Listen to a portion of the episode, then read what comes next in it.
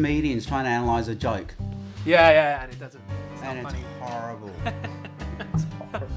Why does the chicken cross the road, and why is that funny? exactly what that's that's exactly what these people do. They they go, there's a premise, there's a setup, and what you have is your contrast. You have a rule of threes, and you think, oh my god.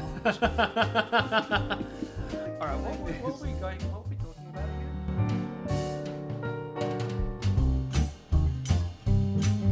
Hey there, welcome to another episode of Espresso and Earl Grey, where bright thinking meets leisured brewing. I'm Sam, and with me is another Sam, Dr. Sam Chan. We're two Sams brewing about life's questions, seeing the world through different eyes, and connecting ideas with everyday life. On this podcast, we'll be talking about friendship, especially friendship in an isolated period, and what makes a good friend. So grab yourself a cup of espresso or Earl Grey and join us for a cover.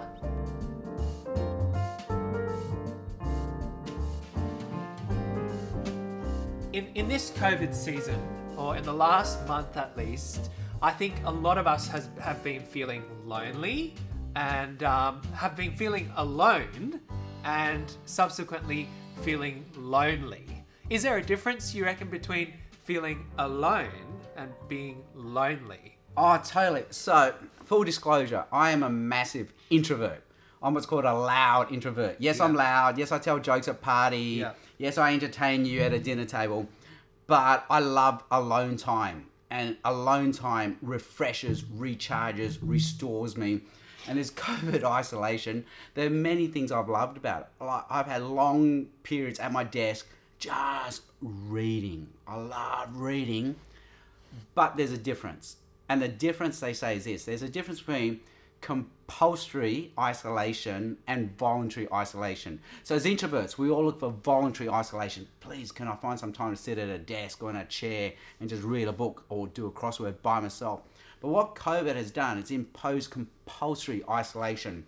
So, there have been moments where I thought, you know what? I'll just, I, I would love to have, go to the pub right now with Darren and have a drink. Oh, I can't do that. Mm. Oh, I would have loved to go to the football right now with Ian. Oh, I can't do that. Oh, I would have loved to go to the movies right now. Oh, I can't do that. And I think mm.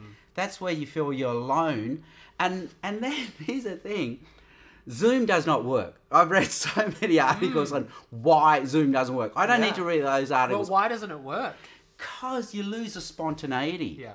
It it it becomes like you're playing a board game. Your Yeah. turn, my turn, your turn, my turn. yeah, yeah, Uh, yeah. Whereas that's not how conversations No, or no. relationships work. And you're kind of like with, with the extra lag in there, you're trying to figure out whether or not the, the, the facial, um, uh, what do you call it? The, the facial cues are happening. And Yeah, when's it my turn? So Yeah. now we have this ridiculous thing where we all talk at once, so we've got to stop talking. Your Yeah. turn, my turn. Yeah, no, and then we talk at once. And then you have to raise a hand to talk. We're like primary schoolers again. That's not how friendships work. Yeah. How do friendships truly work? there's this magic formula. You can try to force it. So this would happen all the time when I was at Bible college in America. You'd meet another Australian and you think you'll hit it off, but you don't. But you hit meet another Australian. Hey, you're Australian. Yeah, I'm Australian. Look at us. We're both in America, and you hit it off with this mm-hmm. Australian, but neither one. So it's almost like it's not just that you got to have things in common, but there's a magic secret sauce that you can't put your finger on. And they mm. they say there's certain things that help. Frequent incidental contact. So the it stops being frequent, it's hard to maintain a relationship. You can become a distant contact. Yes, you can catch up every now and then. And it has to be effortless and incidental. So the have to say, hey, let's catch up every Saturday afternoon for drinks, that's not a friendship anymore. That's a No, duty. That's a tradition. yeah. That's a roster. Yeah. And that that's part of so Yeah, so so core to a friendship is that kind of spontaneity, that that desire. I, I think someone once said, um, "You're my friend because you are mine." Um, there's that kind of there's that that desire of wanting the other person more, but sometimes you know. Um, when we have too much of a good thing, it doesn't become a good thing. It's that it's that sometimes the rule never travel with your best friend or never have your best friend as a housemate. Mm. Yeah, because here's another thing of the secret sauce of friendship. Friendships are voluntary.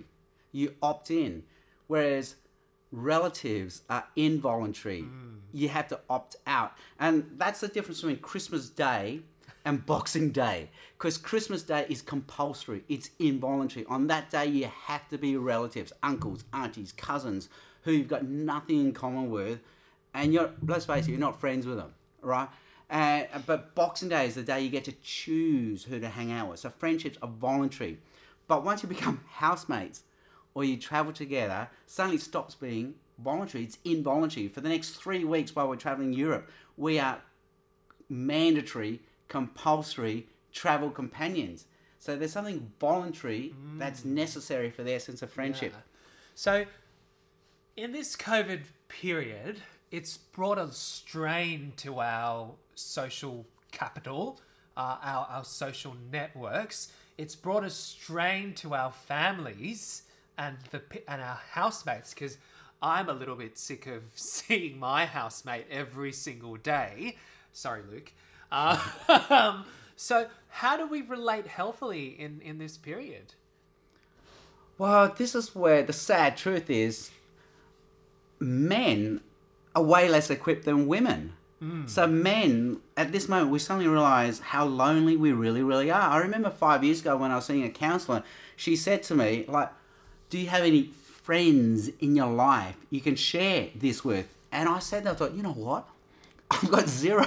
like I've got things where we have acquaintances or we share mm. activities and interests, but no one where I can share what's deepest. Whereas mm-hmm. women somehow through whatever they, they, they, they spend a lot of time sharing their feelings mm. and what's deepest and true. Men do things together. Women share things conversationally mm-hmm. together. Mm. So the COVID crisis has exposed just how bankrupt many of us when it comes to friendships. And being an Australian, Asian Australian, is there are there any kind of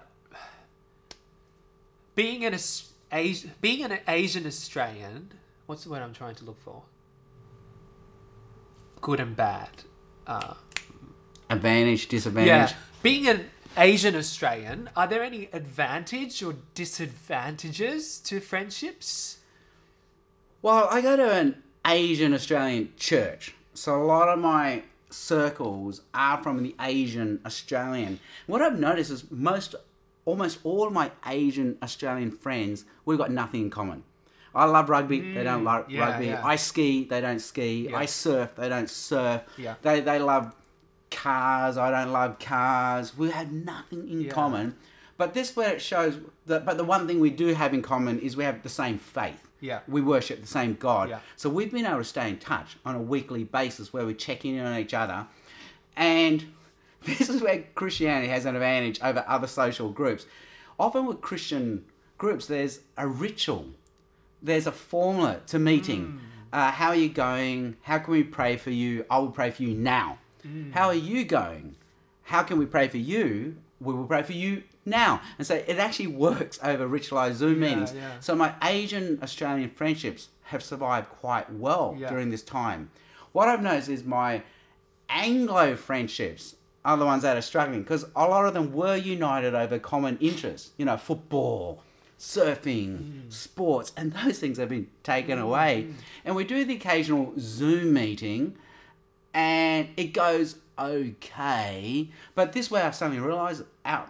I have this saying now: friendships survive not because of Zoom, but despite Zoom. you had to have something there before the Yeah, crisis. yeah, like yeah, you cannot manufacture a friendship now. Yeah, yeah, yeah. And it seems you're, you're, you're picking up two really good points. It seems for, for Asians, birds of a feather flock together.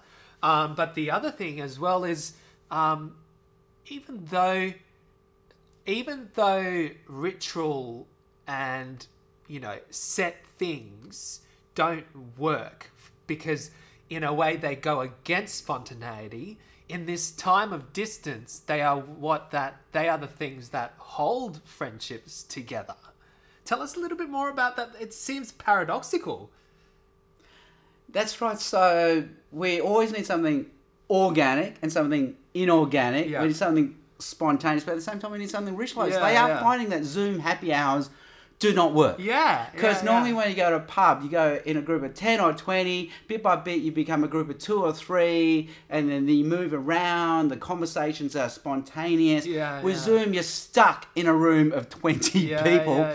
And it's Kurt Paxton who shared this wisdom with me. They say if you're a pair of people talking, now you can share quite intimate things.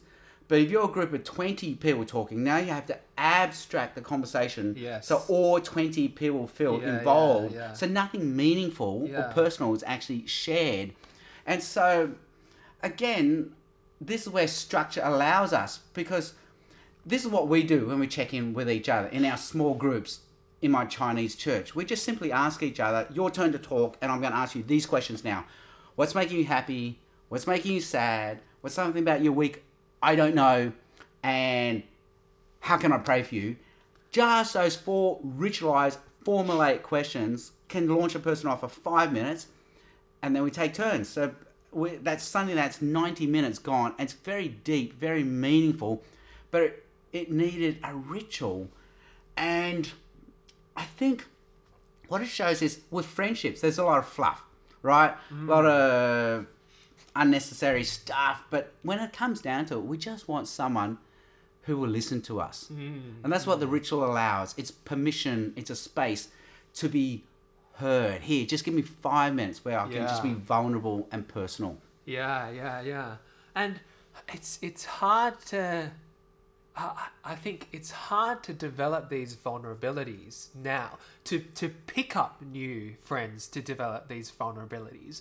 And so I guess that's why it's it's harder for people now who don't have never had friends or have didn't have friends to pick up new friends because that vulnerability is harder to access via virtual virtual reality. Yeah. And there has to be a cost of friendship. In the end, that's what it is. This is what a, a friendship is. I'm voluntarily opting into your life so at any moment, this is going to hurt me. This is going to cost me. Yeah. Because if you say suffer a loss, like loss of a child, I'm going to suffer that same loss. Mm. I'm going to mourn with you. Whereas if you're not my friend, okay, that's a tragedy, but I'm not emotionally invested Yeah. in you. So just to share an analogy, I lived in the United States for five years. I come back to Australia and suddenly the NRL, the National Rugby League, was meaningless to me. I did not care who won or lost. They were just coloured jerseys running into each other. And so every year I said to myself, I've got to pick a team.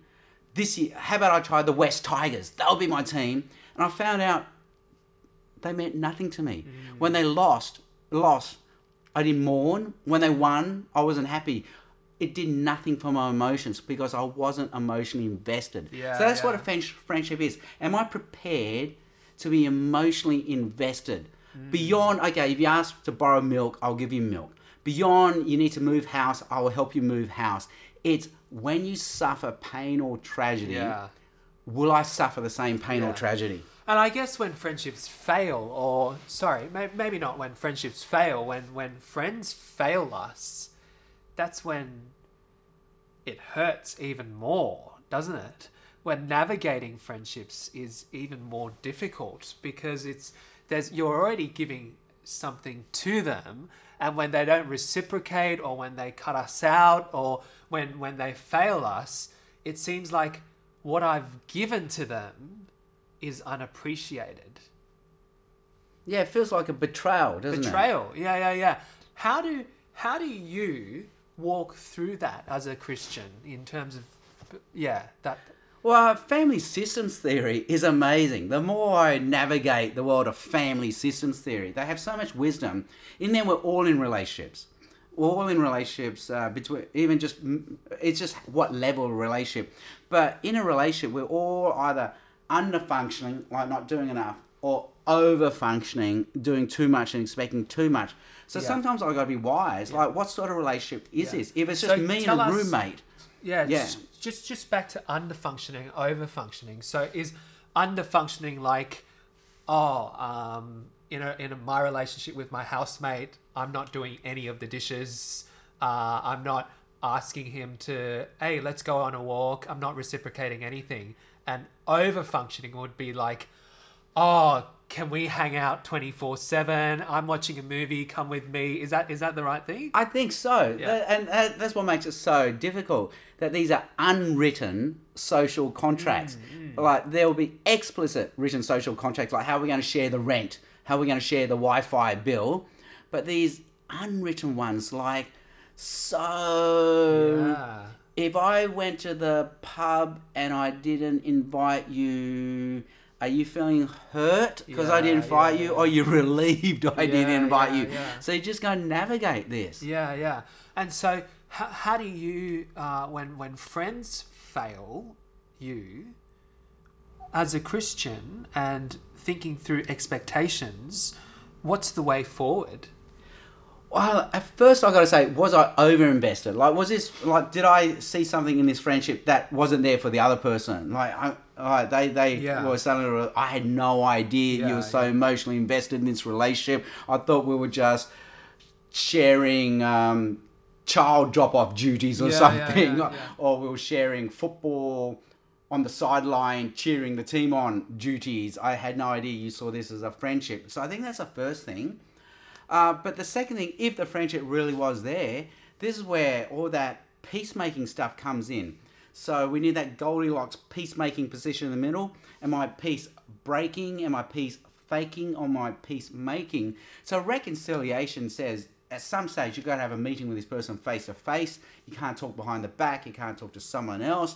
You got to lay it all out. Hey, I, this is how I see it. This is how I think I've contributed to it. This is how I think you've contributed to the breakup.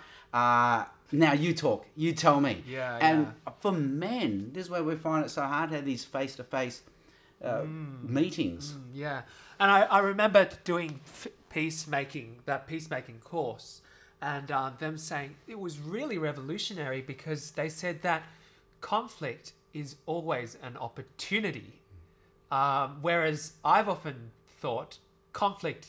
I'm I'm conflict averse, so I'm going to go. No, no, no, no, no. Conflict is never an opportunity. I'm going to avoid conflict. That's right, and that's why you have the scenario you said where two friends go traveling to Europe for three weeks and then come back never talking to each other ever again. And I say because suddenly they got thrown together where they were under the microscope, where every minute they had to make a decision. Like, are we going to catch a train or bus? Are we going to watch a movie today or are we going to eat at a restaurant? Are we going to have the baguettes or are we going to have the steak? And are we going to go to a museum or are we going to go to a fun park? So suddenly you have to do conflict resolution every minute, every hour, every, every day. And maybe many friendships are managed to navigate without coming to those conflict moments. But suddenly, when you travel, buddy, you two have to work out how to resolve conflicts. Yeah, yeah. So it's not a matter of not. It's not a in those moments. It's not a matter of those two people not being compatible, but it's a matter of those two people not understanding or dealing with conflict well. That's So- right. Failure of communication is the big Yeah. one. So unmatched, unspoken expectations. So when you went to Europe, what were you hoping to do? Maybe people haven't even communicated. One person said, "Will say I was hoping to see museums." Well, I was hoping just to walk around parks. Yeah. So yeah. uncommunicated, unmet met expectations. As an Asian Australian, conflict resolution, um, you know, as, as Asians, we're conflict adverse. Sometimes we're a little bit emotionally stunted, I might say, as Asian Australian men. Um, how do we na- navigate well friendships and conflict? What are some disadvantages and what are some ways forward? The Asian culture is the best one to use for this because Asians are so poor at communication. Like, like we all have a silent, loving Asian dad who never says anything. But at the same time, they're the ones who, meant, who invented martial arts like karate and kung fu. so they know, know how to fight to the death. That's a definition of a martial art. You're actually meant to kill the other person. So we only know fight or flight. but never the shades of grey in between. And really, the shades of grey in between are communication. Uh, name and claim your feelings. What are you feeling right now? Like, like how are you feeling? And so Asians are emotionally illiterate. We actually don't know how to name the feeling. What are you feeling right? I don't know. Like we we actually don't have the vocabulary Yeah. or the canvas to explain so. But that's the very first step. Can you actually just name your feeling? So we had to teach our children this. Otherwise, they're in fight or flight, mm. rage or withdrawal. And just say, okay, just say what you're feeling. They might say, I'm feeling afraid. I'm feeling surprised. Good. Now let's say, what does that feel like? Well, my stomach feels like this. My head feels like this. My hands feel like this. All right. Why do you think you're feeling this? Um, and then and just so get getting people to name, describe, and explain emotions. I think would be the very first thing. Mm, mm, mm. And so, as a Christian, how do you see friendship in your life? Um, how do you engage with friendship? That's different, perhaps, to other people who may not be Christians. Well, on the one hand, just seeing even Jesus had to have an inner circle of friends. So being realistic, I can't be best friends with 150 people. I can be friends or acquaintances with about 20 or 30 people, but really there have to be three to five people in my life that I'm very private, personal, vulnerable with. Uh, secondly, Jesus says, I'm your friend. So I can think, okay, how is Jesus a friend? Hmm. And he does it by emotionally investing himself in his inner circle of friends. And in the end, as we know, he says, I gave my life up for you. So in the end, friendship is not self serving, it's sacrificial. Hmm. When push comes to shove, you know what? You wanted to go to the museum, I wanted to go walk around the park. I, but you know what? I might, I'm, ha- I will happily sacrifice what I want ju- just for for the sake of the friendship. Yeah, yeah. And um, sacrifice is a, is a deep one as well, especially when friends have betrayed you. And it is a sacrifice to forgive, even as a Christian, isn't it? There's so many times where um, friendships are broken because even though someone has asked for forgiveness, we're unwilling to make the sacrifice to receive that and to let go of the hurt. Yeah, so forgiveness comes at a price, meaning you have to take it on yourself. So am I prepared to be hurt and and swallow that hurt for the sake of the friendship? So, Sam, what's the one thing? Well, let's summarize everything up together. What's as we're brewing and thinking about friendship in this post in this COVID season? We're entering slowly back into normalized world. What's one thing we need to think through and process through and act on as we head back into a normal, well, uh, beginning to be normalized society? Well, pre-COVID, studies show 60 to 80% of Australians said they were lonely and they had no go-to set of friends. So maybe the loving thing we can do post-COVID is reach out and see if we can become friends to one or two extra people in our lives. Great. Thanks, Sam. And this has been Espresso and Earl Grey with the two Sams, where bright thinking meets leisured brewing. We've just been talking about friendship in our COVID period. If you like us, please subscribe, and we're on iTunes and Spotify. So we're looking forward to our next cuppa with you.